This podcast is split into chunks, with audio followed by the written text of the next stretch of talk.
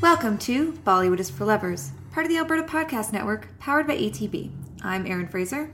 And I'm Matt Bose. Ahead of the release of Walt Disney's live action Aladdin, we thought we'd discuss Sujoy Ghosh's Bollywood version, 2009's Aladdin, starring Ritesh Deshmukh as the titular hero, Amitabh Bachchan as the magical genie, and Jacqueline Fernandez as the gorgeous Jasmine. Then, an animated Hindi language Disney film, Arnab Chaudhary's 2012 epic, Arjun the Warrior Prince, loosely based on the Mahabharata. Before we ge- begin, we would like to respectfully acknowledge that we record this podcast on Treaty 6 territory, traditional lands of First Nations and Metis people. Welcome back, lovers. It is a it is a good day today. You know why, Matt? No, why? We have a new review. Hey! Asking for a review last time must have worked. Yes, this review is from the uh, Indian Apple Podcast Perfect. uh, site. That's uh, where a lot of uh, Hindi film lovers live, presumably. Yes. It is from Anshita Makwana, Mood Eye Roll. I hope I'm getting that name right. okay. It's a kind of a strange end of that name. It's fine. I, she just wants us to know her mood. She is uh, she's eye rolling, but All the Uh, time. she has some very positive things to say about our podcast. Aw. Uh, it's five star review, and she says, "Incredible podcast." A Bollywood podcast with better content, relaxed conversations, and is surprisingly funny too. The hosts, Aaron and Matt, perfectly complimentary and fun to listen. With the growth of Bollywood related podcasts in recent time, this is the one with which I've stuck around. I enjoy the addition of friendlies and Netflix slash Amazon series they discuss. Keep up the good work, guys. Oh, thank you so much for that, Anshita. Uh, the good news is we intend to keep up the good work, and we have uh, more friendlies and more uh, Netflix content coming up. Yeah, the people have spoken on our poll, so hopefully you're looking forward to hearing about Delhi crime because that's that's what everyone wants to hear about. So I am not looking forward to watching Deli Crime, but we will do it. yeah, definitely going to be some uh, content warnings on that one. I think. Mm-hmm. Yes, and we and we do have a have a very exciting friendly in the works. I'm really excited uh, to welcome a guest back to the show. This is he joining the three timers club or the two timers club? Uh, this will be a second episode. Two timers club, climbing the ranks. uh-huh. Yeah. Uh, we'll reveal that at the end of this episode. So you have to listen to all of our like read, rate, and review, all that stuff. Yeah. Uh, all the other people we work with. Gotta listen to all that so you can find out who's on next one. Yes. Uh, and we want to give Anshita, is it 10 or 5 Biffle points? I forget how many Biffle points we give for a review. I think it's 10 Biffle points. Okay. For those of you who don't remember, Biffle One day points. we'll figure out something to do with Biffle points. yeah. Uh, you're gonna get something from these Biffle, point, uh, Biffle points. It's gonna happen. Uh, by hook You're or also by going to need crook. to tell us how many you have to cash them in once we figure out what you can cash them in. Yeah, and if you say you have like 200 biffle points, we're not going to believe you. You probably have like 10. Although I think I threw out some biffle points in a crazy drunken rampage. So who knows, actually? Who knows? yeah, someone should keep track of that for us. All right, so this episode is about uh, fantasy, fairy tale, folktale films. Okay. Now, at the top, no, at the end of our last episode, we said that we would be talking about Aladdin Yeah. and Drona. But I didn't realize that Arjun the Warrior Prince was on Netflix. I had looked for it, looked for it in the past because I was very curious about it. Yeah. Couldn't find it, and then I happened to be looking for some recommendations on Netflix uh, for my brother because he had watched the Bahubali films and he wanted to know what else was on Netflix that he should check out. Yeah, that makes sense. He Uh-huh. wants some fantasy ownage. Yeah. Yeah, I was looking over at Kathy Gibson's site, Access Bollywood, and I noticed that Arshin the Warrior Prince is available on Netflix. Uh, so we quickly changed our minds and decided that we're going to save Drona for another episode, even Also- though we've been warned it's very bad. There's also someone named Drona in Arjun the Warrior Prince. Yes. So you're kind of getting a little bit of Drona content. Yeah, If you I'm- were holding out, if you're like a Drona stan. I'm sure that's intentional. yeah. Huge Drona stan out there. So we thought as we, you know, wanted to have a conversation about the intersection of uh, Disney and Bollywood that instead of Drona, which we were just throwing in there because we wanted something else that was a fantasy, Yeah. uh, we would instead discuss Arjun the Warrior Prince. Uh, so we will get to that after we discuss Aladdin. Sure. So we're doing this because Disney is releasing a new live action. I put a lot of quotes around that because a lot of these Disney live action films uh, are animated. Especially The Lion King, which features no humans in it, yeah, especially The Lion King uh, and The Jungle Book, which obviously which had one human in it. yes has a connection um, to um, India and Indian pop culture. Do you want my hot take on the new Aladdin movie? sure. It looks like trash. It really It does looks look awful. like trash. Yeah, so it's directed by Guy Ritchie. It's going to be a remake um, and expansion of their animated film from the 90s. A classic. Everyone likes that. And there was a TV show. Yes. And from the get go, from them announcing this, people were throwing the big B word around Bollywood. Yeah. When they were trying to cast it, I heard many critics say, like, oh, you know where you can find a lot of um, brown people who can sing and dance and act? Not Bollywood, because they don't mostly sing. Bollywood. yeah. and and a lot of people didn't seem to think that you know Aladdin is a Middle Eastern story. yeah. Or it is now. It is now, yeah. Yeah. Well, no, it's it's it's originally Middle Eastern. It's it's based on middle, a Middle Eastern folktale. Yeah, it's from Scheherazade and the 1001 Nights, but like, isn't he Chinese in the original version? Yes, it's But it's also set- old enough that like it was before nation states, really. Yes, So. but when you consider how little Middle Eastern representation there is in Hollywood cinema, Yeah. it really doesn't seem great to take one of you know a, a big opportunity that Disney has. Yeah. and not feature, you know, a Middle Eastern cast. Uh, so from the, Mm-hmm. And you know, famous Middle Easterner um, Will Smith, also in the movie. so from the get go of the casting, people were throwing the word Bollywood around. Uh, the lead who who landed Aladdin, he is Egyptian, Mena Massoud. So he is Egyptian. Uh, as you mentioned, Will Smith is playing the genie. Naomi Scott, who is in the Power Rangers film and who uh, is Indian, Was she the Pink Ranger? I think so. Okay. I I forgot that movie. it, it kind of is a movie that doesn't exist. yeah, uh, she is part Indian, and then a lot of the rest of the cla- the cast um, are are Middle Eastern. Who's playing So- Iago? Alan Tudyk? Alan Tudyk. Oh, okay. Yeah, he. It is a Disney movie. There's a It's a- yeah. there's a bird that needs to be voiced. Makes sense. Yes. The man of a thousand voices. So so that was I mean, for the people who worked on Firefly, he's got to be the one that did the best, right? oh him or Fillion. Fillion's on TV. Yeah, but he has like his own show. Tudyk is in Moana, Rogue One, Yeah. this.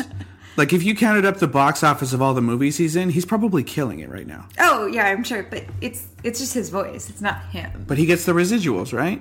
Yeah, he he'll, he'll get a, does. he'll get a little bit of chunk on the on the royalties afterwards. So he probably does pretty well. It's good to be like in the Disney company. Like, It's good to be in a Star Wars movie. Yeah, it's good to Yeah. be someone that you know Disney likes to work with again and again. Yeah.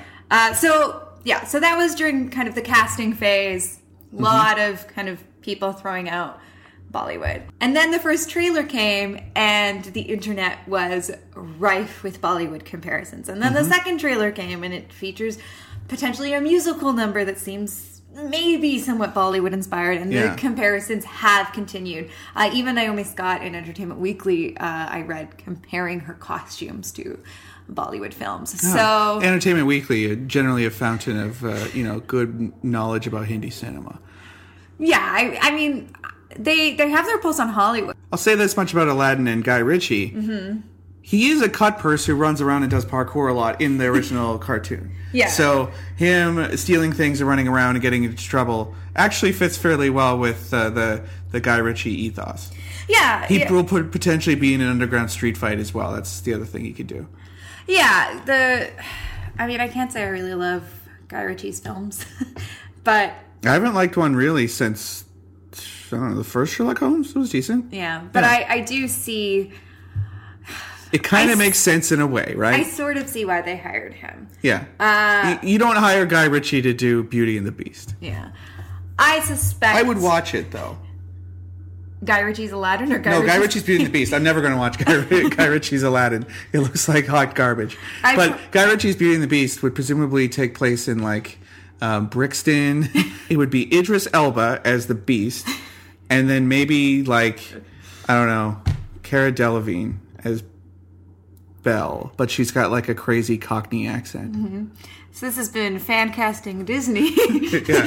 with Matt. Um, thank you for listening to the podcast. Please rate, review, and subscribe. yes. Uh, so I suspect that the Bollywood comparisons will not uh, die down when the film comes out. We haven't seen it. Uh, it's still a couple weeks away from release. I probably will see it, so Yeah. I can report back. I won't.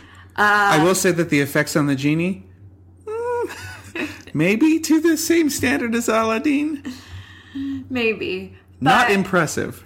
it is always well and interestingly enough will smith is also like entering the bollywood market with studio Yeah, year two right that's away here. interesting. So- That that is an interesting uh, commingling there. yeah so i i find often when western critics and cinephiles uh, who have limited experience with bollywood start throwing around the b word uh, they don't really know what they're talking about they don't really know um, the aesthetics or what contemporary bollywood cinema is like or the history of bollywood cinema and it's just it's just an easy kind of aesthetic point of comparison that doesn't always line up. Now, again, we've only seen a couple really terrible trailers. Yeah, and I can't say that I'm excited to see almost any Disney movie ever. Ah, yeah, that's fair. Yeah. We're much more interested in the parks than we are in the films. Yes. Yeah, we love we love the Disney parks. Yeah. Uh, so you know, who knows if you know these comparisons are warranted? But I think I think people will still be saying it once the I mean- film comes out. This movie will make probably a billion dollars. No, They all do. I don't think I don't think Aladdin's gonna. I mean, Lion King's gonna make a billion dollars. I don't think Aladdin's gonna make a billion. I don't think Dumbo has made a billion. Okay, so it's going to make upwards of five hundred million dollars. Yeah, yeah, which is pretty good. if you can do that, then you know yeah. it's not that big big of a problem. Yeah, pretty good. merchandising, video games, all kinds of stuff. So all of this preamble is just us getting to the point that there is a Bollywood version of Aladdin. So we thought we'd watch it. And also, it's not very good. Well, we will get to that. And before we do, I just want to give a back, bit of background on where the story of Aladdin comes from. oh, so you're the Scheherazade, and I'm the uh, evil king Shahryar in this story. Aren't I always the Scheherazade on this podcast, Matt? Yes, and I'm the evil king, keeping you captive in my podcast jail. Yes. So Aladdin comes from. You're the I'm the Scheherazade because you continually force me to watch terrible movies. Moving on. Aladdin comes from 1001 Nights, or Arabian Nights, as it is probably better known in uh, the English language, They tease and excite. which is a collection of Middle Eastern folktales with a frame story about a king, Shahryar, who executed his wife because she was unfaithful, and then he proceeds to marry a series of virgins whom he executes the next morning. I mean, it's good to have a hobby. They I will guess. not cheat on him. Yeah. Um, kind of a kind of a Bluebeard type guy, huh? Yes. When he runs out of virgins to marry, uh, the vizier's daughter Scheherazade presents herself as his next bride, and she avoids her execution by telling the king tales, and each night ending things in a cliffhanger and telling him that that she'll tell the rest of the story tomorrow. Thereby, he has to keep her alive so that he can hear the rest of the stories. This lasts for a thousand and one nights, and there's a thousand and one tales. Nice. So Aladdin is the best known story from A Thousand and One Nights, uh, though it was not in the original Arabic text. Oh, okay, so it came in the 19th century or the 18th century. it 18th looks century, like, yeah. yes. It was added in the 18th century by Antoine Galland, who was the first European translator of A Thousand and One Nights. He was French, and the story is attributed to Yohanan Diab, a Syrian. Uh, in the original story, Aladdin lives in China, so Mm-hmm. presumably he is of Chinese descent, though the rest of the text does present uh, a Middle Eastern kind of locale. You know, they use the word Yeah. sultan over emperor. And it's old et enough. cetera. It's far enough in the past that you know, who knows what country they were in. Yes. Um, and Aladdin uses the lamp to marry Princess Badruplador uh, and live in a palace. And I, there's I could see that why they went with Jasmine. yeah, there's another evil sultan, and there's like two genies, and you can read all about the original Two story. genies. Yes, there's like a lesser Wait. genie. the- so this mo- version of Aladdin featuring Amitabh Bachchan as the genie genius, and Sanjay Dutt as a guy who used to be a genie is actually closer to the source material. Ah, I I don't know if I'd say that. There's kind of like a lesser genie who helps him get out of the cage, who can't cage, who helps him get out of the cave, who can't perform as powerful magic, who also helps him when um, the other sultan like steals the lamp or like the sorcerer. There's a lot going on in this story. Jafar is like two characters in the original story. So Okay, while we're on this topic, did you ever watch the Aladdin TV show? yes, Okay. I think it's kind of bullshit that um, in Aladdin the movie, he wishes for the genie to be free. Yes. Right? And then in Aladdin, the TV show and the subsequent movies that followed, the genie's still around doing magic for him constantly. yeah. He's not free. he's like his buddy now, but like he's well, he's he's doing all the magic out of free will. sure. Also, is that is any of that stuff really canon? I don't know. I liked how uh, what was his name, Jonathan Brandeis. Remember that guy from Sequest? Uh, no. He killed himself really young. He was the the young genius on Sequest DSV, Okay. uh, and he was friends with the dolphin. Okay. I- Darwin, the I dolphin. remember the dolphin. He played a character who was like a steampunk wizard guy. That was neat. Where are you going with any of this? Oh, I'm just remembering a cartoon that I liked. But I think it's bullshit that you could, you know, wish for a genie to be free, and then he still gives you free wishes all the time. Like that that is- Yeah. that's not exactly a morality tale. It's more just like, yeah, just wish for the genie to be free right away, and then just get free wishes constantly. Mm-hmm. Why not just wish for a thousand wishes? It's basically the same thing. I don't know. Uh, What I'm saying is, friendship is bondage. from what I can tell in the original story, uh, Aladdin is not limited th- to three wishes. Uh, Okay, so does he use them all to try and romance Princess Badrulbadur? Um, or unromance her and then romance her again. no. I mean, he like uses it to get her and like get a palace and you know just kind of You know, live out the rest of his life as a sultan. yeah, the, the smart play. Yes. Uh, as I said, this is the most well known story of A Thousand and One Nights, and it's been featured in um, many different variations and in, in different media, uh, including the 1940s, well, including The Adventures of Prince Ahmed, uh, and the 1940s, The Thief of Baghdad. Cool. Uh, not the Douglas Fairbanks one, the British one. Uh, and over time, you know, things have been added to the story, things have been taken out, and the Disney version um, is one such iteration, though at this point, probably the version of the story that most people are familiar with. I mean, that's what they do. They take public domain stories and Yes. then mine them for all of their social worth and then leave them as the only version that anyone remembers.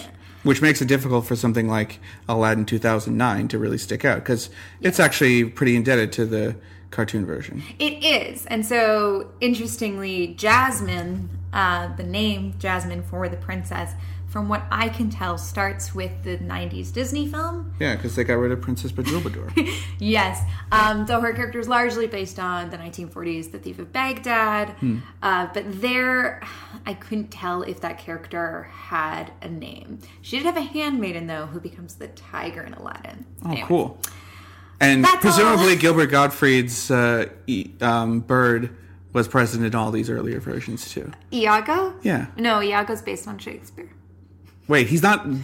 Gilbert Gottfried's bird, Iago, is not present in any of the other ones. It's actually like a shout out to Othello. Yeah. Really? Yes, that's why he's named Iago. I f- yeah. I mean that makes sense, but like Jafar doesn't have a helpful. Well, Jafar is Monster? two characters in the original story. And this is really confusing. Okay. Anyway, I, and I bet you're gonna make me describe the plot of Aladdin. aren't you? Well, yes, because I've just gone through all of that. Um, you know, we will have links in the show notes. All of that I just learned on Wikipedia, so I'm by no means an expert on Arabian Nights. Though I did read like abridged versions when I was, you know, a young a youngin. I never read those. No, No. you've never read any of Arabian Nights. No. or A Thousand and One Nights. I always see it at the the cheap tables at Chapters, and I'm always tempted because it's Mm. kind of like a nicer edition. Mm-hmm. But you're familiar with my to be read pile. Yes, I am familiar with. It's your- pretty substantial, but I would like to someday. Have you seen any of the earlier films, like The Adventures of Prince Ahmed or No. Fairbanks, The Thief of Baghdad? All I got is the '90s movie and then the TV show. All right, well, so I was thinking like the Mechanomancer, played by Jonathan Brandeis, was f- pretty close to the original book, like a steampunk monster. man. Right, you're bringing that up again. So, 2009's Aladdin. Matt, Oh boy. tell me about it. Okay, so this is directed by Sujoy Ghosh, who directed Kahani and Badla. So I can honestly say that I've enjoyed one Sujoy Ghosh film. It is not this one. It was Kahani. That was the good one. Yeah, Um, Kahani is excellent. As a Kahani itself, I did not care for this particular Kahani. Uh, so the film stars Ritesh Deshmukh, as mentioned earlier, Amitabh Bachchan, Jacqueline Fernandez, Sanjay Dutt in a role that did n- very clearly not show up in Sanjay as like a heroic return to the cinema. Right. Um, and he also has crazy boots in it. Uh, Sahil Khan and Ratna Pathak looking like a Ratna Path snack. Yeah, she looks amazing. I mean, Yeah. we always love Ratna Pathak, But I- this movie does not have enough Ratna Pathak. Yeah. but she. and we kind of thought she, her, and the genie were going to hook up, but no, yeah, I that thought didn't she was happen. there to be a love interest for the genie, and like, she kind of is, but oh man, not enough Ratna Pathak. Yeah, and I- now I'm thinking like they must be like putting all tons of gray in her hair now for movies. Yeah. this is only ten years ago, and she looks like forty. Yeah, I should look up how old she is. Yeah, Um, she's looking great. I do want to say that Sahel. This is Khan- the thirst cast from the desert. Wait, God. so many people have turned this off already, Matt. No, no, this is good shit. This is what people want. I do want to say that uh, Sahel Khan, I thought, looked like Indian Rob Lowe. yeah, we'll put a picture in the show notes, and also featuring Sahil Aristocaria Khan. as a another sort of evil professorial type. Mm-hmm. Uh, this movie received mixed reviews and had poor box office, and I will now explain why. So Ala- Aladdin, uh, 2009, who they call Alu. they call him Alu, like He a does potato. not like that nickname, but I think Alu is a great nickname. I also love potatoes, and Yeah. I call my best friend Maureen um, La Belle Patate, which means Yeah. the beautiful potato in Yeah, French. everyone likes eating potatoes unless Yeah. you're allergic. But I've never met a person allergic to potatoes. Yeah. Delicious, s- you know, staple food stuff, and he should be glad that he's being compared to a potato every time. I he just says- really like potatoes. They're not saying he looks like a potato or he's shaped like a potato. They're just calling him Alu. Yeah. It's a good nickname. Anyway, uh, so Al- uh, this Aladdin takes place in a city north of Delhi that I couldn't tell was real or not. Mm-hmm. It has a very sort of Agrabah esque uh, kind of walled city look. The buildings are very old, but it looks like it's shot on a backlot or something. Yeah. Um, and there's like a university there where Arif Sakaria teaches. But um, Ritesh Deshmukh's character, his parents named him Aladdin because they legit believed in the story of Aladdin from the Thousand and One Nights Yeah. and thought that their son was going to be the one that was going to save the world using a genie. Yeah. Um, so at the beginning of the movie, his parents have taken him to a kind of ice cavern, Yeah. and we don't exactly find out what happens till later on in the movie. Mm-hmm. But they do die, and he is left living with his grandfather, who by the time of the story's beginning is also dead. So he's a sad boy who does have a very nice house with lots and of a books and stuff. terrible sweater vest. And a terrible sweater vest. He wears a sweater vest with a big A on it. It and looks he- like the A in uh, the logo for Amir Khan films. Yes, it does. It looks it's, it's uh that exact font. So every single time I saw it, I kept thinking it was like A for Amir. Yeah, you were reminded of better movies that you saw. Yeah. Um, but so he gets bullied a lot by the other boys at school. Uh, in one weird scene at the beginning, a, a smaller kid version of him, they keep telling him to rub a lamp, which. I mean, there's some connotations there you could go for, and we don't actually like. No, they just have an ancient thing store where they just buy lamps all the time. So, um, by the time that he's in his 20s, I guess, is when this movie starts. And he's pretty tired of the whole lamp thing, even though he keeps getting people buying him lamps for his birthday. Uh, we do find out that his parents died after actually finding the magic lamp and letting loose the genie, Yeah. played by Amitabh Bachchan. His name is Genius the Genie. Yeah. Yeah. Let's let that sink in for a second. Genius the Genie. Yeah. Yeah. Um, and back in the day, the lamp broke into two pieces, one of which being the lamp, one of which being a lion head thing that falls off the side of a mountain after Sanjay Dutt shows up as Ringmaster, who is an evil ringmaster who has a dark circus of freaks, Yeah. including a fire breathing lady, a whip guy. Really, the whip guy's not really bringing up. He's not really trying that A hard. Klingon. There's a Klingon, a, a very big guy with a big form, prominent forehead, uh, a knife guy who's kind of like the Blue Raja from Mystery Men. and oh, and a creepy French clown guy who kind of looks like it, the Yeah. new version. Yeah. And Sanjay Dutt's plan is to uh, wait till Ritesh Deshmukh uses up all his wishes, and I'll get to that in a second. Then take the lamp and then use the power of a once in a million years comet that is going to fly by this town or fly over it to gain the power of being a genie again because he lost the ability to be a genie after not doing what his master wanted. Right. Right. Yeah. That's basically it. Sure. Uh, Amitabh Bachchan is playing Genius the Genie, and he says that he is two months away from being able to retire from being a genie, which is fantastic. He's got the sort of Danny Glover, like, I'm too old for this shit thing going. Yeah. And uh, Ritesh Deshmukh, after getting the lamp as a joke for being Aladdin, he, it's bought for him by uh, Jacqueline Fernandez, who is a hot new girl in town. Yeah. And that's really the extent of her characterization. Also, she knows karate. Mm-hmm. and this was Jacqueline Fernandez's debut. Yeah. She also Uh, dresses as Catwoman in one part, which I, I definitely perked up Yeah. during that scene. Uh, but anyway, he uh, rubs a lamp. Um, Amitabh Bachchan gives him some wishes. His wishes are in order. I mean, I'm going to spoil the whole movie, I guess, but um, in order make Jacqueline Fernandez fall in love with me. She's too much in love with me. Your genie magic has, uh, you know, Well, Amitabh Bachchan tricks him into making that wish, and then he wants to undo it because he makes it while he's sleeping. But this is classic genie, you know, methodology. You have to Yes. watch yourself around genies. So then, after some dance sequences and the, it starts snowing in town, and also Jacqueline Fernandez is throwing himself at him, like, oh, who would be able to deal with that problem? Uh, he says, please make her go away. So, we'll just undo it. yeah, undo your genie magics. And then, thirdly, I would like to romance Jacqueline Fernandez again, but this time using no magic. Yeah. Which Help me, but you can't use your magic. this is not a wish. this is like, hey genius, can you tre- can you teach me how to make a girl like me? Yeah. So I I kind of think that he still has that third wish in the chamber.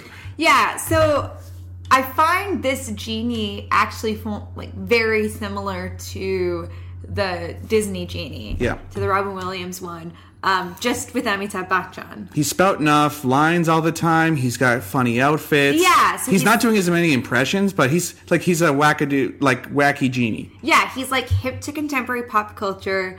You know, always saying things like "dude." Yeah, and brother. Yeah, and he, you know, is is essentially there to boost Aladdin's self esteem. It essentially turns into Cyrano de Bergerac. Kind uh, Aladdin, after getting. Okay, so he accidentally interrupts Jacqueline Fernandez's karate class, which is the other piece of, um, of character development that she has. And, And she has a pink Volkswagen Beetle. yeah, she has pink Volkswagen Beetle. He gets kicked in the balls extremely hard, and then also his windpipe gets crushed. Was that a karate or is that somewhere else? Anyway, Yeah, his- he's got a really his windpipe high gets voice. crushed and he can't he can't talk anymore without sounding stupid so then genius sings a song and aladdin kind of mimes it out mm-hmm. um, also with regards to what aladdin wants to do when he grows up i think he wants to be a musician but hilariously the genie turns his um, his guitar into a kind of frog creature Yeah. that makes guitar sounds when it hops around Yeah. but it's okay he gives him another guitar and that fro- like that guitar stays a frog for the rest of the movie. Yeah, it's it's weird, and yeah, the Sanjay Dutt Dark Carnival aspect of this movie. I mean, uh, When that showed up, you and I went, "Wait, what? Have we have we w- have we missed something? What is going on?" you know what the original '90s movies needed? We We- needed a dark carnival. This is the first Aladdin movie for juggalos. oh my god, It's true. Prove me It's- wrong. this is a strange beast. It's it's a bit of a roller coaster, And also- and just when you kind of like start to like it. The movie just goes in a weird direction and, and it, it kind of makes it impossible to enjoy. yeah, um, like the la- basically the last. 20 minutes of this movie like we don't get a lot of ringmaster and believe me a small amount of ringmaster goes a long way he does have like quasi genie powers so he can he can stomp on a truck and make it flip across the road Yeah, he's 'cause it's in his way. supernatural, as Yeah. is the rest of his Dark Carnival. yeah So like he's already pretty potent, and he could probably just get away with his current level of demigodness. Yeah. But he wants that genie power. Yeah, he wants that genie power. Um, and he's okay. Are you ready for his ultimate plan? yeah, to capture the. No, no, the no, no, no, comet. no, no. His Dark Carnival infiltrates the uh, President's Ball, I think, Mm. or it is like the year-end party at the school that Aladdin goes to. Yeah. and it's a costume party, although they don't really wear costumes. The Dark Carnival? The Dark or- Carnival really don't. Yeah. uh, the They costumes. already have costumes. Yeah, the costumes that our main characters wear are Catwoman for um, Jacqueline Fernandez. Yeah. Excellent, ten out of ten.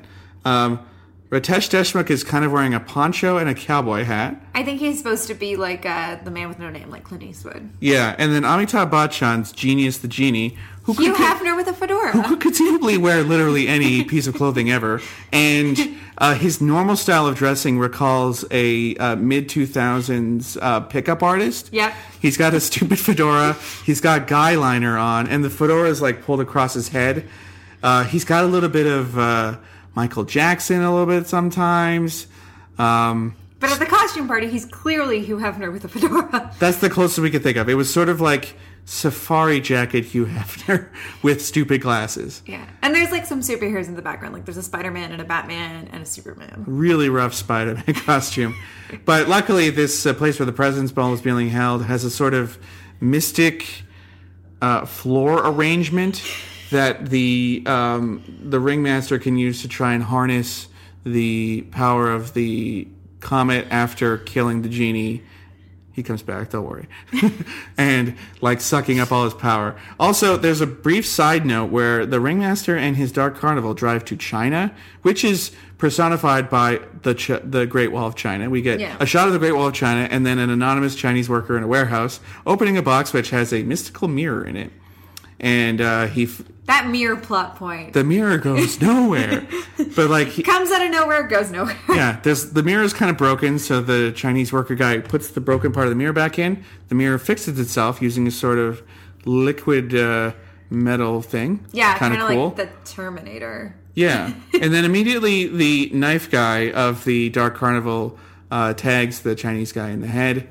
This can't be one of those like we need something happening in China to be in our movie, can it? Uh, I, I don't think so. because it's Not like 2009. I'm not entirely sure when It's like- Bollywood started to gain popularity in China. It might be a nod to you know kind of the the Chinese location of the original story, though. if it's a nod to that, it's just I like don't know. Remember this part of the story? Nope. 30 seconds later, it killed that guy. Anyway, on with the show. Yeah, and I, the, this film's biggest downfall is really its haphazard narrative. Yes. Uh, it just it doesn't feel like they they knew the direction that they wanted to go. Or No, they what, made this one up day by day. yeah, or what they wanted to do with this story. That being said, I actually really liked the special effects. I thought they were pretty decent. There was some decent special effects. Yes, the genie trickery was pretty good. Yeah. And um Nope, that's all I can remember. The genie trickery was pretty good. Well, I mean, that's the majority of the special effects is the genie. Yeah. Though, you know, I think like when the mirror kind of you get to see reforms, what's that was inside of good. the um you get to see what's inside the lamp and it's kind of like a darker dimension with Yeah, that was Yeah, cool. that was okay. And when the genie goes into Aladdin's dreams, Oh, I thought and- that was really well realized. yeah and then the Almost battle like an Escher painting. Yes. Then the battle where uh, Ringmaster and Genius fight with Aladdin's parents present, and uh, Aladdin falls off the cliff, and Oh, yeah, Genius and got to then go they- get him. Yeah, that was cool. He kind of does a sort of Dragon Ball Z type move where he punches the edge of the cliff off. Dr- Genius does, and then flies down and catches um, Mm-hmm. little Aladdin. It actually did kind of remind me a bit of the Dragon Ball Evolution movie. you saw that? Yeah. wow. It sucked. Um, I think the the guy playing Goku in that kind of reminds me a bit of Ritesh Wasn't Deshmukh. that James Marsters? I think so. Or no, James Marsters was the villain. I know nothing about Dragon Ball. Yeah, it's not very good. I, I probably didn't watch the whole thing. Yeah. I But just know it- that it- it- all the characters in Dragon Ball are named after vegetables. Yes, it's kind of that sort of let's just like you know bulk up a movie with crazy special effects battles and a story that's dumb, and you know kind of gets away from the fact that you know this this should be about kind of like what's the difference between having a friend and having like a genie like what would you do if you had all this power? Yeah, And it, so- it doesn't really think about that at all because his wishes entirely revolve around Joaquin Fernandez. He doesn't even do the Prince Ali thing from the movie, from the original one. Th- from the 90s Disney. Yeah. Well, I mean, to be fair, this is a completely different movie and a completely different take on the story. Um, but I thought I thought there were moments that kind of signaled the potential of a better film.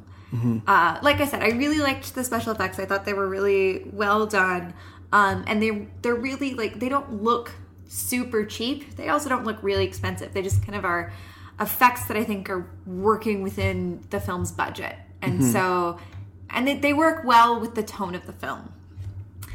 I think the stuff with you know kind of uh, the genie and Aladdin, uh, like I, I thought that dy- dynamic was really strong, and I really enjoyed that. I think the stuff that doesn't work is the larger kind of mythology in the film.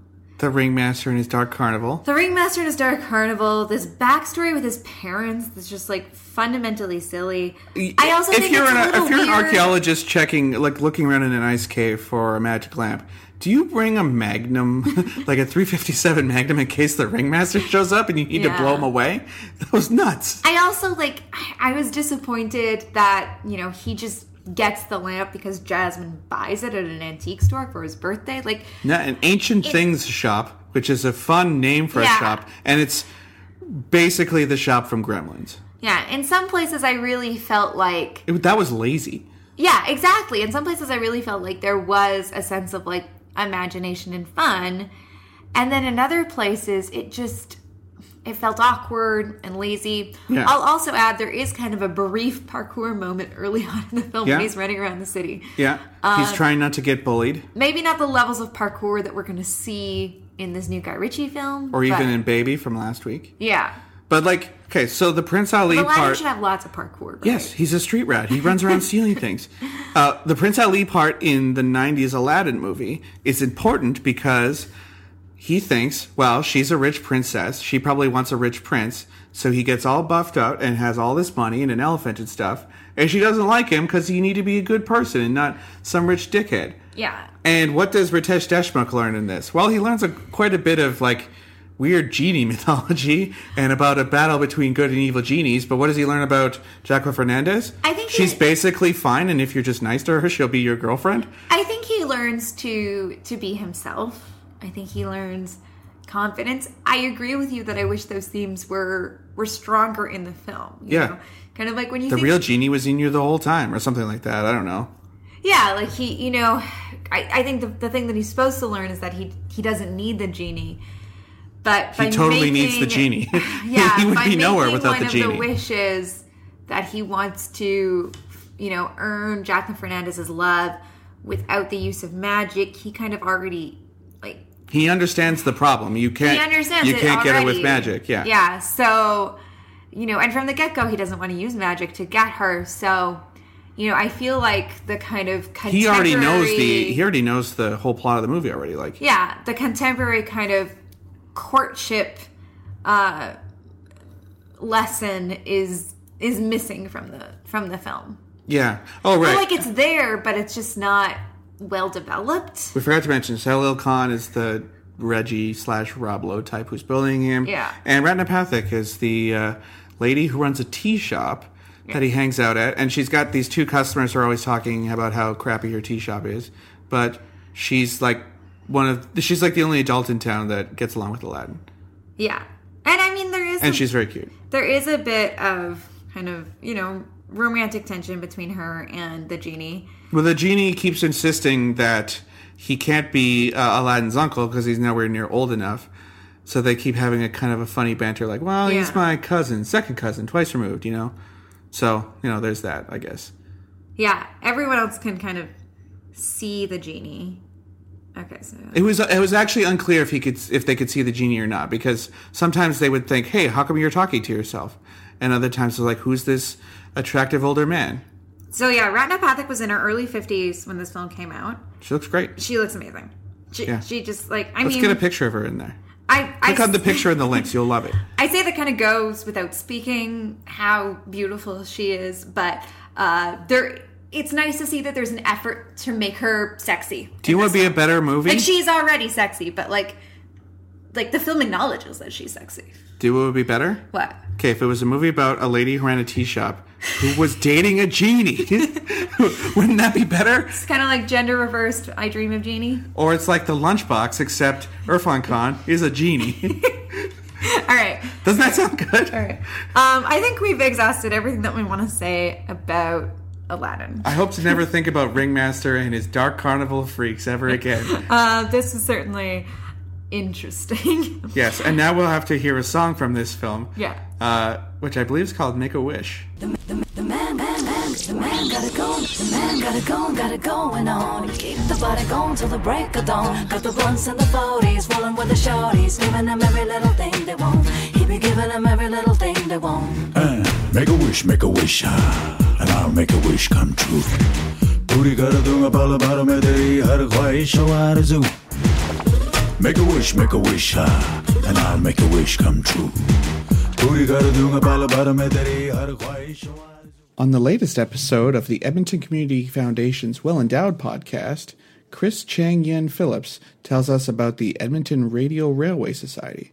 Then they go to the Indigenous Career Fair to hear from inspiring speakers like Councillor Aaron Paquette, Brandy Morin, Kenton Boutillier, and Ramsey Mudrick. For more information on the Well Endowed podcast, go to thewellendowedpodcast.com. And for more information about the Edmonton Community Foundation, go to ecfoundation.org. We here at Biffle headquarters like nothing more than a good story. And when we're not lounging in front of the television or at the cinema, chances are we have our noses in a book or two. But have you ever been working your way through a book and desperately wanted to discuss it with someone, but no one you know has read it? Then the Read Along podcast is for you. The Read Along is a mini book club for your ears. Hosts Scott and Anita Bourgeois bring you a chapter by chapter journey through a good book. They are currently discussing Jasmine Gower's Moonshine, but I'm sure they'll do us a solid and cover the Mahabharata next. You can find out more about the read along and the rest of the podcast on the Alberta Podcast Network, powered by ETB, at albertapodcastnetwork.com. So that was Make a Wish from Aladdin. Featuring rapping Grandpa, Yeah. Amitabh Bachchan, which he rapped in Budla as well. Yes. Is Ghosh, Sujoy Ghosh the only guy who can get Amitabh Bachchan to rap? Ghosh clearly loves a, a rapping Big B. Yeah. Uh, so our second film for this episode is Arjun the Warrior Prince. Now, as we kind of mentioned at the top of the, the show, we chose this film because it is a It's a Disney movie. it's a Disney movie. It's an animated Disney feature film. Well, it has to be 100% the most violent Disney movie ever made, right? that isn't like Touchstone. Like Yeah. the most violent animated Disney film. That's under a Disney banner that has like the castle logo beforehand. It's gotta be. Yeah, potentially. We'll get into that in a minute. Certainly The most animated violent film. Yeah. Like I remember Roger Robert being kind of like too much for Disney's regular ba- brand. That they had like released the under. the dip that melts tunes, yeah, but it didn't have whip swords cutting people in half. yeah. This is this is really violent. I think the rating on our, our Netflix was like TV fourteen, Which, for an animated Disney movie, that's huge. that's pretty surprising. I Yeah. yeah. I'm not entirely sure what kids this movie is for. If I it's don't think this did this Kids come at out all? here at all. Not here. Yeah. So it came out in 2012. It was co-produced with UTV, UTV Motion Pictures and the Walt Disney Company India. Now, Disney India is the parent company of UTV. They acquired all of UTV in February 2012, so kind of months before this film came out. Uh, before before that, they owned about like 32% of, of UTV, uh, and they've shut down uh, UTV Pictures in 2016. So I think the last uh, film that we're going to see uh, from UTV, uh, at least for the foreseeable future, is Jaga Jasus. Which forgot to mention this. The visual style of Aladdin, Mm-hmm. very similar to Jagged Jesus and Havaizadeh. but I Mm. Yeah, think we did forget to mention that. but I think that because it has like these deep, rich colors and it Yeah. kind of like looks. I don't want to say Victorian, but it's like a lot of like interesting rooms full of books and leather furniture and stuff. I think Jagged Jesus is definitely the most uh, accomplished of those three movies, but they are trying to go for like a sort of rich aesthetic. Yeah, I did like the aesthetic of Hiwazuda. Yeah, but the movie was. Yeah. Yeah. Yeah. Yeah. yeah, but it is yeah. Aladdin, Jagged Jesus brought it all together and being like an engaging story as well as like a cool looking movie. yeah, Aladdin is kind of going for that feel because again, it's a fairy tale, but it doesn't quite achieve it. I think as well as Hawazada or Mm-hmm. uh, Jagged Jesus does. Um, Anyway, brief aside about uh, another Disney movie. yes, more about uh, Aladdin. Uh, so this wasn't made by like Walt, like the um, animation branch of Walt Disney Pictures in the U.S. You think? No, it wasn't. You think I'm though? sorry. You know? Oh, you're making a joke. Yeah, I was. Yeah. Uh, This is a joke. You may have heard of them. yeah. So it's it's made by um by Disney India and and UTV Motion Pictures. Uh, but they did have a qualifying run, um, a week long qualifying run of Arjun the Warrior Prince in L.A. at El Capitan to qualify for the Oscars. And we saw that theater when we were there. did we? It's right next to uh, where the Oscars are ho- hand out. Oh yes, yes, yes. Yeah, right downtown Yeah. by Hollywood Boulevard. Uh, El Capitan is Buena Vista's theater where they do all of their big premieres. Yeah. So you know, it's it's You've probably seen it in a noteworthy. movie. Yeah, it's it's it's a fairly common location for movie set now. yeah, and it's been around since the 1920s. Yeah. Uh, so it's notable that that Disney felt like bringing this film stateside, I guess. Um, Well, they wanted they wanted a shot at the best animated movie, probably. it did not get nominated. um, this it's the story of Prince Arjuna, and it is loosely based on the Mahabharata, uh, and it, it got mostly positive reviews. Yeah, I Um, think it's kind of cool. medium to positive. I am not that familiar with the Mahabharata. I've read the Bhagavad Gita section of the epic. We've got it. We've got a copy in the house of a like an Eng- English and also like shortened version of the Bhagavad Gita story. But when I was in university studying world religion and um, uh, world literature, we focused on the Ramayana. Mm-hmm. So I don't know much about the story of the Mahabharata. And I think my kind of uh, strongest uh, relationship with it comes from that Grant Morrison book, 18 Days. which was a weird story. It was, Yes. you know, it, it has these futuristic, like, sort of laser versions of all these weapons and these giant battles, but everyone's white except for Krishna, who's blue. Like, that makes sense, but like, they could have drawn them to look a bit more Indian, I think. Yeah, so that book is like, it's a It's a cool project. yeah it's an an like it's a it was supposed to be an animated film that grant morrison was working on um, that never got realized so they put it out as like a picture book Yeah, it's kind of like storyboards and designs for all the characters and stuff, Mm-hmm. and like it's sort of like that Dune book that uh, they made for Hodorowski's Dune. Yes. it's like all the stuff you would need to like make concept a movie. work Yeah, yeah it's interesting it's it, it's an interesting project. Um, I can kind of see why it didn't get made. Yeah. So we weren't familiar with the story going into this film, and I strongly feel that this film both waters down what is, you know, the longest poem ever written Yeah, parts of it. Yeah, and it makes it all too complicated. Like it's on one hand like it's too simple of a version of the Mahabharata, but it's also kind of a little too complicated to follow if you're not f already familiar with the it's narrative. it's got to only be telling like a portion of the story, but Oh, it it's kind of is. like b- the beginning and then the end. yeah. and then like uh the it ends with kind of like the lead up to a big battle, so you you feel like it kind of ends in media res. yeah it does it, it sets it up for maybe a sequel they were going for but this is one of the classics of world literature i've always wanted to read i've always wanted to read this one and you know thousand one nights i've wanted to read that and the tale of the haika from japan and the romance of the three kingdoms from china there's these giant epics of world literature that i would like to read someday so it's on my list as one and Uh, listeners, if you have a preferred uh, translation of the Mahabharata that you think I should read, let me know. Or maybe let us know, like, a good kids version. A good kids to version, start with. or maybe if there's any other movies that you think do it justice, because I think this movie is actually pretty cool. It Mm-hmm. uh, it is let down somewhat by the lackluster animation, Yeah. but I had a good time watching it, and I'm curious to know at what level does an Indian child get this? Because there's so many characters and kind of these ancestral blood feuds, like that seems a little bit challenging for a kid to wrap their head around, right?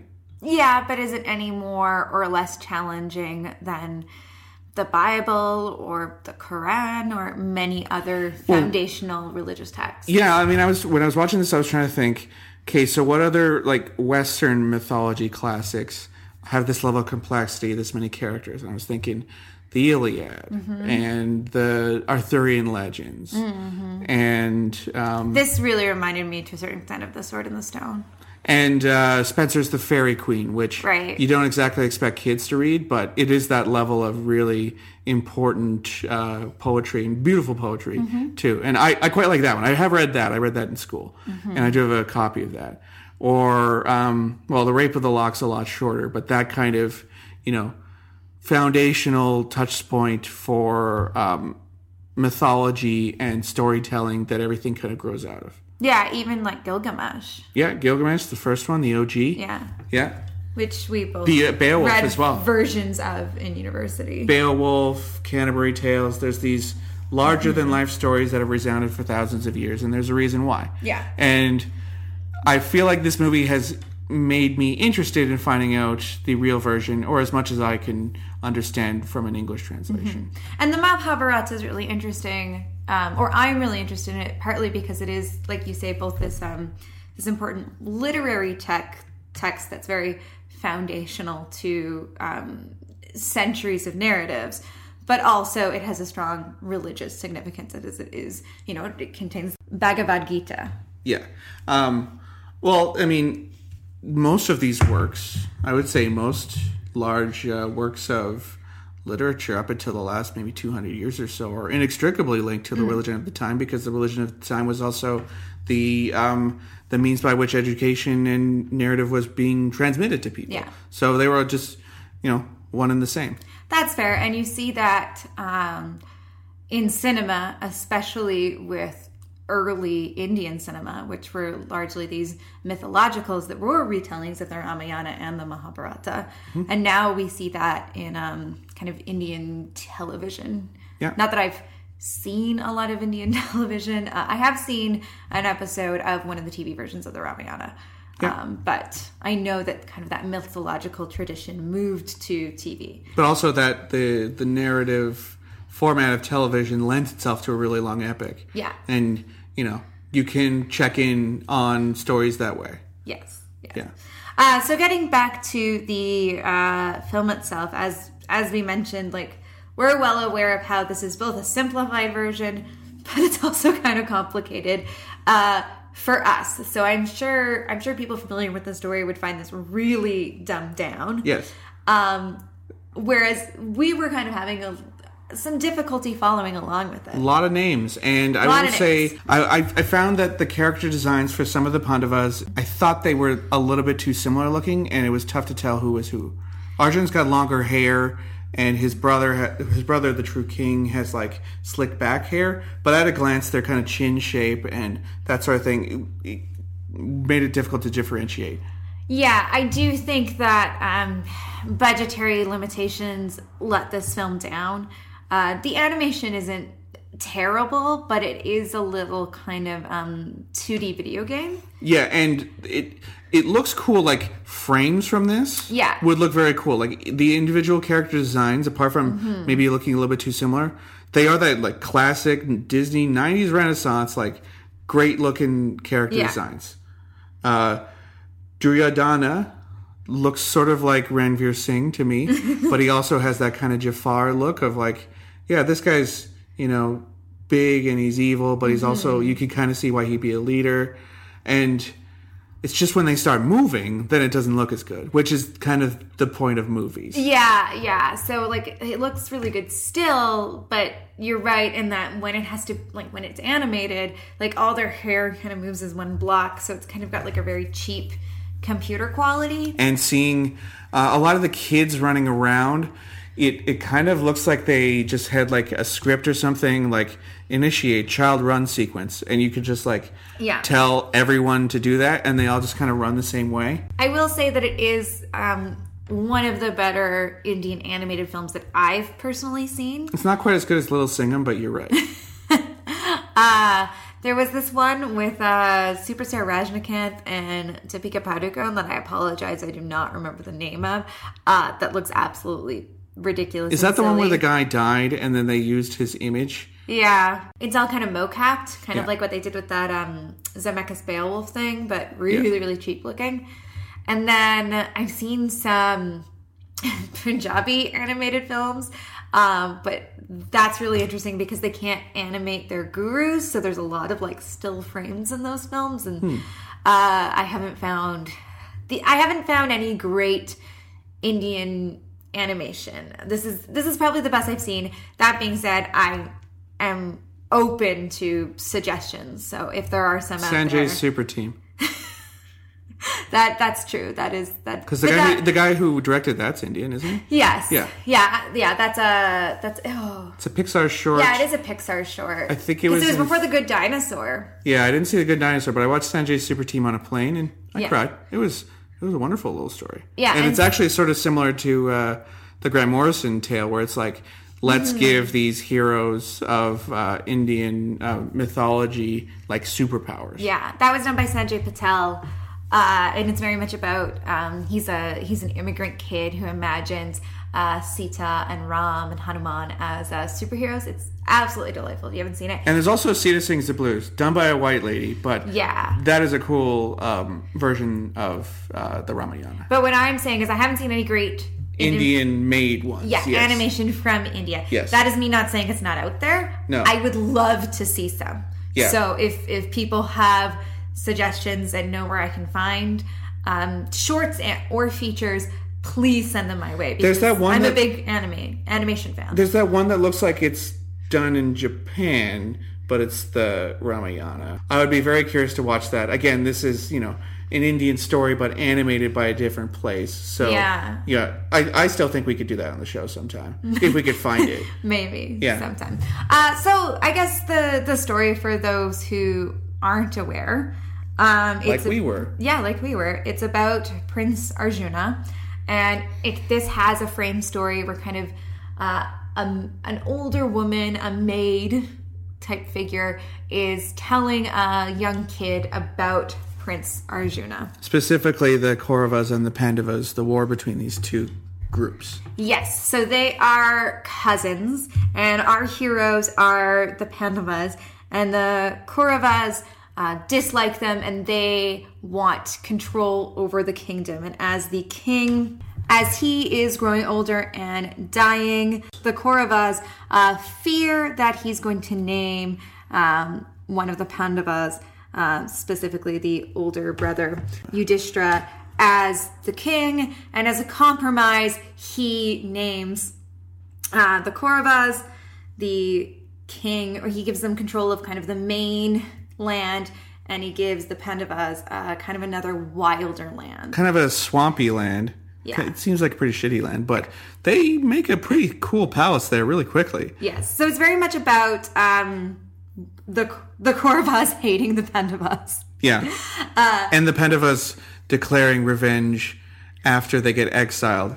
So meanwhile, Arjun wins a bride, the princess uh, Draupadi, in a uh, archery competition where he dives into a big pool and kills a goldfish. It's pretty cool. The uh, the idea is that who could shoot the fish in the lake the best. Yeah. But he shoots the fish out of the lake from underneath, and it's yeah. It's it pretty is- cool. It is cool. It's pretty cool. yeah. Uh, so the Kauravas are not happy that the Pandavas kind of got some land to control. They built their own kingdom from literally nothing. and they go over and um, kind of cheat them out of their kingdom uh, using some board game. They're playing a dice game. yeah, a dice Yeah. game. Uh, in this dice game, the Pandavas lose everything and they are exiled for 12 years and then another year where they have to stay in hiding. Yeah. And if they come out of hiding in that last year, then they have to stay in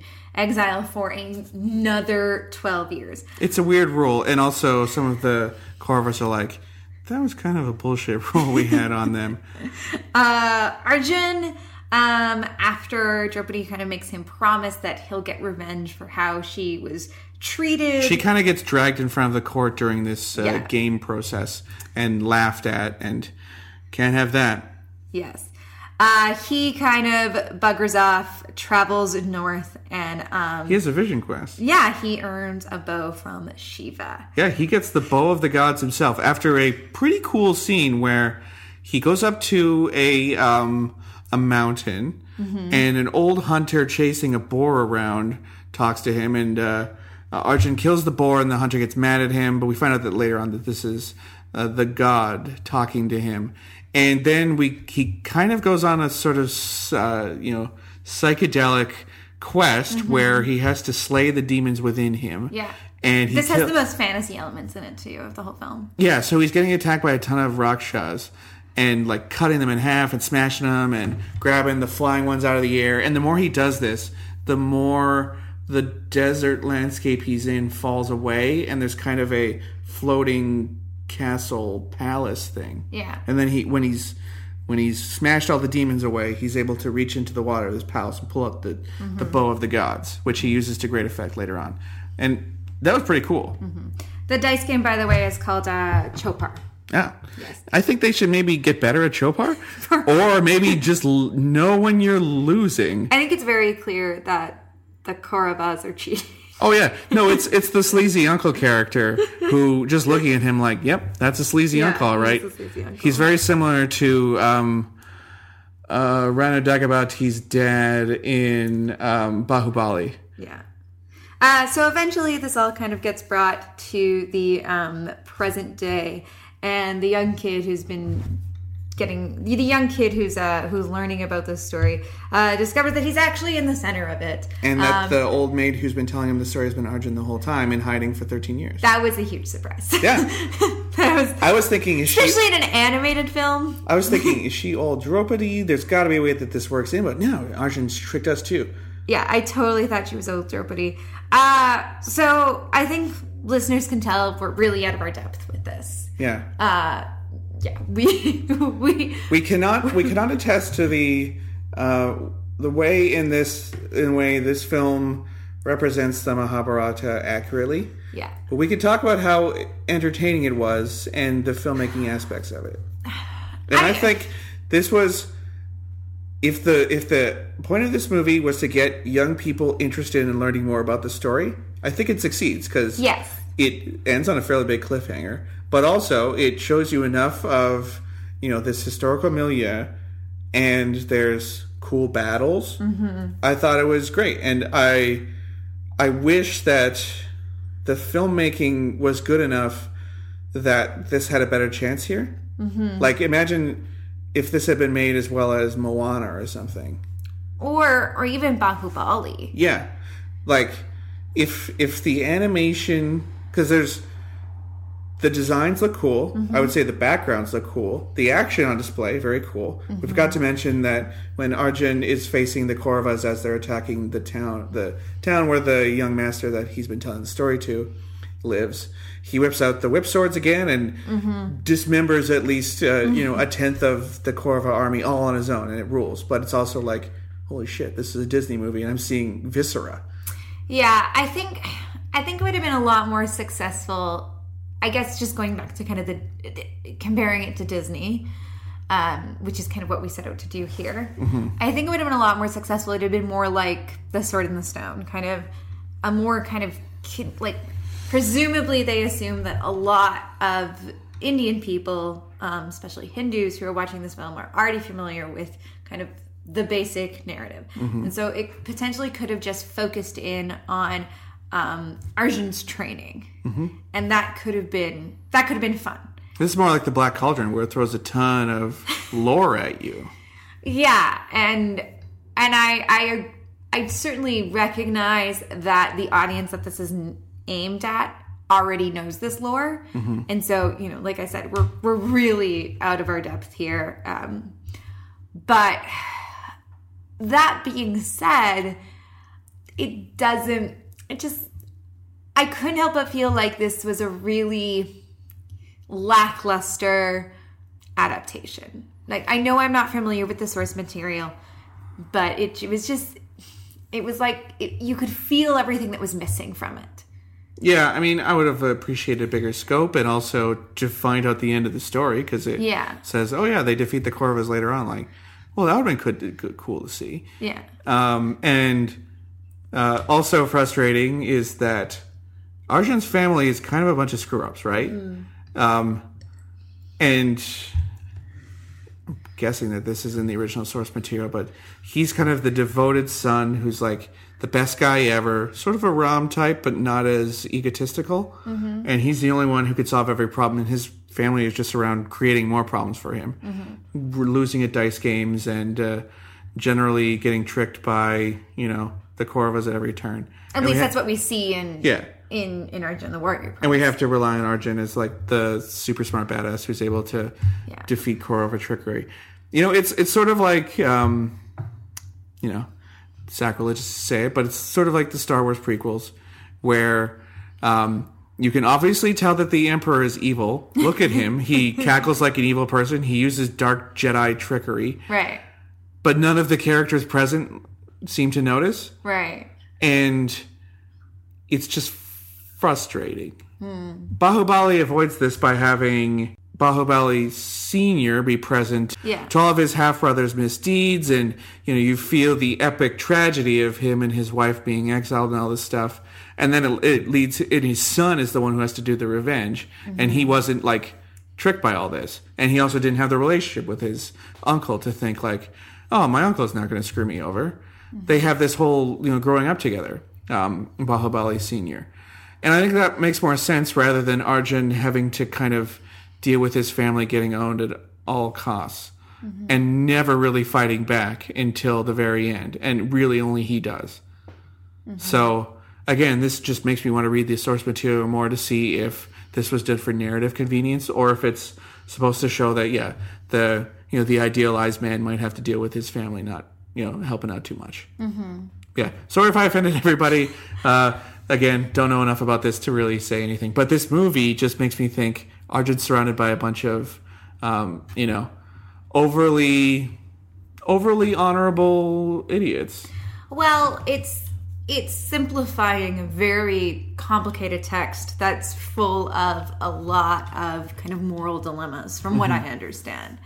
Uh, and so, and you know opportunities to show uh, the reader how they could interact with their daily life and learn from these uh, situations and I guess I guess ultimately a 96 minute film, um, animated or live action, is never going to be able to contain the scope of the longest poem ever written. yeah you know like it it's a major epic in world literature it's it's one of the major epics in world literature i'm just wondering if they thought they would be able to make a sequel yeah and i, I certainly i certainly wasn't expecting this film to explain the mahabharata to me i, I wasn't at all but i was frustrated with this experience because um it just left me with more questions like i i felt like i was becoming more aware of what wasn't there than what was and there's a lot of narration as Arjun is kind of glossing over the stuff that happened to them. I'm sure Yeah. they had lots of adventures over the course of their exile, but we didn't get to see those. yeah it's the kind of thing that i think on a second rewatch i would understand the mechanics a bit more and who all the characters are especially uh, when the animation sometimes makes it a little difficult to you know distinguish arjun from his brother Hmm. You got the two twins, you got the fat guy, and you got Arjun and his brother. And Arjun and his brother are the two that are the similar shape. Mm-hmm. And yeah, I did get confused sometimes. Yeah, and like I said, the animation is not really anything to write home about. I'm I do- also still curious on who this film is for. Like, it does seem far too violent for children. For very young children, yeah. But it also seems uh, far too Simplistic, childish yeah. for, yeah, far too simplistic or far too childish for adults. So I'm not entirely sure who this is for. Do you know? Do you know what this reminded me of? Uh, or at least kind of, I thought this has a similar vibe uh, that I think is excellent. No. Avatar: The Last Airbender. Oh, okay. Yeah. Yeah, I thought a lot about Avatar: The Last Airbender while we were watching this, which is obviously completely fictional. But I- I think it it tries to at least draw parallels with some sort of epics of world, uh, you know, literature. Yeah, especially Asian. Yeah. Yeah, for sure. It, it kind of has a journey to the West thing going too. Yes. Yeah. Yes, yes, yes. Yeah. Yeah. So, just saying, putting in my plug for Avatar: The Last Airbender. Well, I think it'd be cool if Great show. if a production company on the level of the people who made Avatar: The Last Airbender were able to do an uh, Mahabharata story or a Yeah. Ramayana story, um, I would be very interested in seeing that. And there's you know plenty of audience out there for that. One assumes. Mm-hmm. Yeah.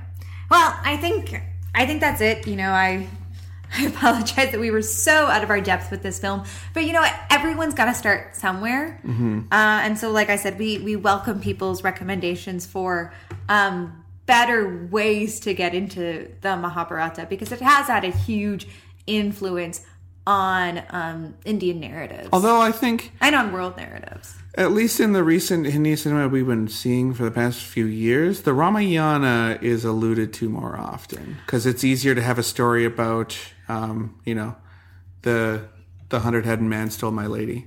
I also think inherently I just pick up on allusions to the Ramayana more And often the main characters are called Rama, Ram, and Sita. Yeah, I think I just pick on the more up on the more because I'm familiar with the Ramayana. We might we uh, I know there's a political movie that came out a few years ago that kind of recasts the war between the Pandavas and the Kauravas, and it, it does seem like it would lend itself well to a gangster movie or something. You want the gritty Ram Gopal Varma or Yeah, I Vish- do. uh, Vishal Bhardwaj like remake? Yeah, I think that'd be cool. All right. Any any time that there's groups of guys fighting each other, Mm-hmm. gangster movie. Uh, well, that brings us to the end of this week's episode. Thank you for putting up with all of these uh, uh, huge gaps in knowledge, our ignorance, our inability to, pr- pr- to pronounce names, uh, and Matt's tangents. Hey, people love the tangents. Sound off in the comments. You know you love them. We will be back in two weeks, and what will we be discussing, Matt? so, uh, joining the Two Timers Club is our old pal Manish Mathur, Mm-hmm. and we're gonna watch some Yash Chopra romance. Yes, uh, we're going to be watching Lamhe and Veer Zara. Uh, M- Manish knows so much about Yash Chopra, so I'm He's so the he's the last word on romance. He's doing a whole romance podcast. yes, it pod to be you. And as a warm up for that episode, you should check out his podcast about M. Night Shyamalan, where Aaron and I both featured. I watched a little movie called After Earth. and what did you watch? Uh, the Lady in the Water, Yeah, which so- has like some fairy tale aspects. So yeah, and if you want to want like get ready, get back in the Manish Mathur zone, check that out ahead of time. But Yeah. before then, I'm really excited that Manish is coming back. It's his birthday today too, so we should say happy, birthday from the past, Manish. Uh, in the meantime, Matt, how can people keep up with the show? Facebook. Check us out on Facebook, facebook.com slash Bollywood is for lovers. We're at Bollywood Pod on Twitter. I'm at Matt underscore B O W E S. I'm at Erin E. Fraser, E R N E F R S E R. We're on Tumblr. Look us up there. Uh, Apple Podcasts, Google Podcasts, Stitcher. Audio Boom is where we make our home, but a review on any platform would be appreciated. Yes, and we will review. We will read all of our Apple Podcast reviews out on air. Uh, and while you're over at Apple Podcasts or whatever pod catching service you use, Not Luminary, though. That's continuing to go pretty badly. uh, you can subscribe to my other show that I do weekly with Paul Matwichuk called Trash Art in the Movies. Uh, we just released an episode about space jail movies, uh, specifically space jail movies made by French people in English. Yeah, there's a lot of parallels there. We want to thank Becca Donkey of Becca Donkey Designs for our beautiful logo featuring another uh, person touched by the gods, uh, Tuffy. Um, and yeah, come back next week, please. Where Manish will be joining us, so we'll be a lot more informed. Yeah, he'll tell us what to do. Thank you for listening.